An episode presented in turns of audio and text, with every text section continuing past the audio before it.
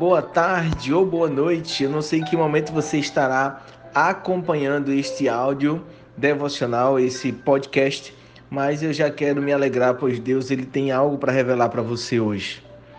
Meu nome é Charles, sou um dos pastores da Igreja Anglicana Comunhão e diariamente temos um devocional ao vivo no Instagram às 10 horas da manhã, mas também libero um áudio com um resumo da ministração do devocional para você com uma palavra específica para a sua vida.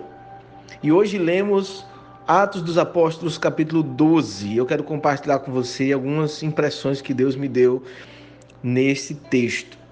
Esse texto fala sobre a perseguição contra Pedro e como ele foi liberto da prisão.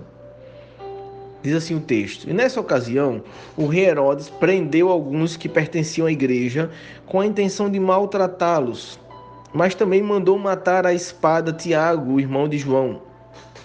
E vendo que isso agradava aos judeus, prosseguiu, prendendo também a Pedro durante a festa dos pães, sem fermento. Tendo-o prendido, lançou ele no cárcere e, agarrando-o para ser guardado por quatro escoltas de quatro soldados de cada uma, Herodes pretendia submetê-lo a um julgamento público depois da Páscoa. Pedro, então, ficou detido na prisão, mas a igreja orava intensamente a Deus por ele. Então perceba, a igreja estava intercedendo por Pedro. A igreja estava intercedendo pela libertação de Pedro. E aí você vai entender que isso vai fazer sentido lá na frente. verso 6 diz: E na noite anterior ao dia em que Herodes iria submetê-lo ao julgamento, Pedro estava dormindo entre dois soldados, presos com duas algemas. E sentinelas montavam guarda à entrada do cárcere. E repentinamente apareceu um anjo do Senhor, e uma luz brilhou na cela. E este anjo tocou no lado de Pedro e o acordou, dizendo: Depressa, levante-se. E então as algemas caíram dos punhos de Pedro.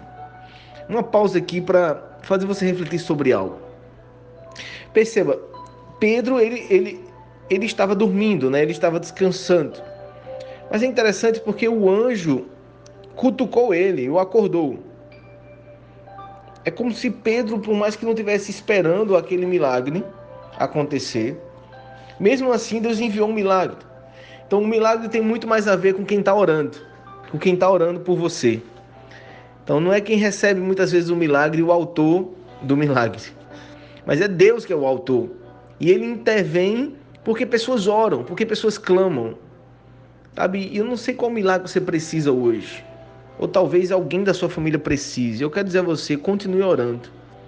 Ore intensamente como a igreja estava orando por Pedro. Sabe? Não despreze o valor e o poder da oração pois Deus ele intervém na nossa história. E aí o texto diz isso que o anjo tocou e disse: "Depressa, levante-se". E só depois as algemas caíram dos punhos de Pedro. É como se também Pedro precisasse fazer algo para que as algemas caíssem. Então, pessoas precisam orar pela nossa vida, mas nós também precisamos fazer algo.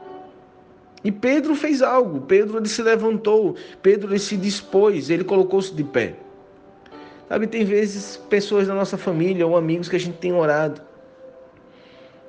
E tem orado por ele e tudo mais. Lógico, Deus ele vai intervir de acordo com a nossa oração. Eu creio nisso. Mas a outra pessoa precisa reagir também. E talvez seja o seu caso. Talvez pessoas estejam orando por você. Mas você precisa também reagir. Você precisa fazer a sua parte, você precisa se mobilizar. Você não pode só simplesmente achar que a intervenção de Deus que vai fazer tudo. Deus ele pode fazer tudo. Mas ele deixa aquilo que é natural a gente fazer, que é se levantar e reagir. E o texto ele confirma isso. E o anjo lhe disse: "Vista-se e calce as sandálias". E Pedro assim o fez.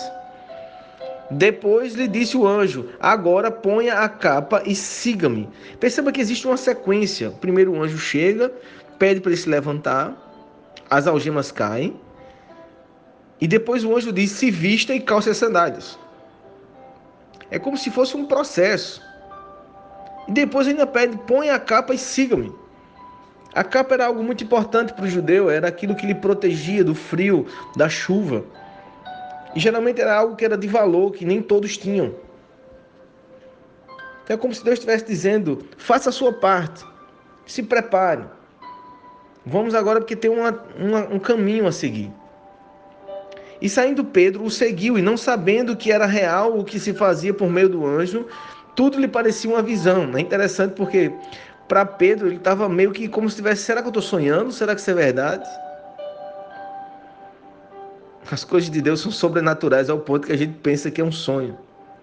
Mas esse sonho era real. E aí o verso 10 diz: E passaram-se a primeira e a segunda guarda, e chegaram ao portão de ferro que dava para a cidade. E este se abriu por si mesmo para eles e passaram. Aleluia. Deus ele intervém tanto na nossa história que ele até abre os portões por si mesmo.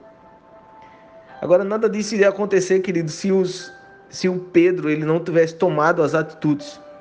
Perceba, um mar ele só abre depois que você dá o primeiro passo. E eu fico imaginando aqueles portões se abrindo e Pedro admirado com aquilo. E o texto ele, ele continua confirmando, dizendo assim: E tendo saído, eles caminharam ao longo de uma rua e de repente o anjo o deixou. Então Pedro caiu em si e disse: Agora sei sem nenhuma dúvida que o Senhor enviou seu anjo e me libertou das mãos de Herodes e de tudo que o povo do judeu esperava. Perceba isso. Deus com isso ele quer dizer o quê? Que ele faz o natural, ou ele faz o sobrenatural, ele nos deixa o natural a fazer. O anjo poderia levar ele para um outro lugar, poderia arrebatá-lo. Mas o anjo já fez tudo que era impossível, tudo que Pedro não conseguiria fazer humanamente, que era escapar daquela prisão humanamente. Deus ele providencia o sobrenatural sobre a sua vida. Mas você precisa fazer o natural. Aleluia. Faça o natural. E aí o texto continua.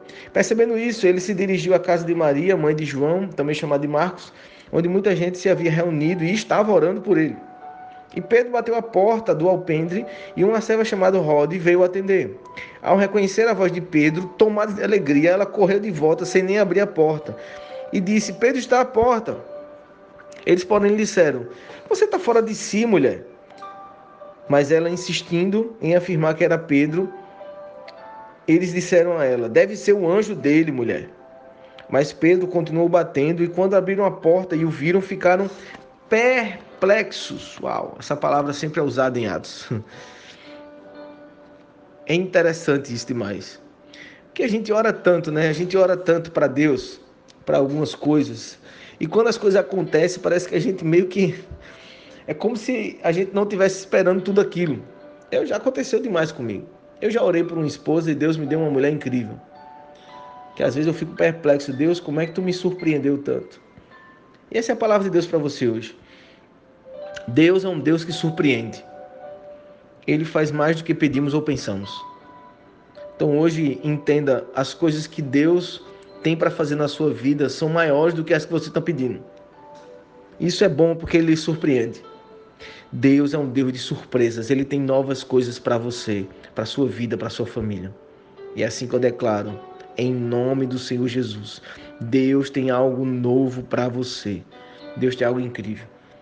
Basta você estar pronto e aberto para receber o melhor dele dessa terra. Em nome de Jesus. Se você gostou desse podcast, então essa é a oportunidade perfeita de você enviar para outras pessoas. Que tal você agora no Spotify enviar para um amigo, um familiar? Ou se você está no WhatsApp, envie no seu grupo da família. Não deixe de abençoar essas pessoas com a poderosa palavra de Deus. Amanhã tem mais. Espero ver você. Deus abençoe.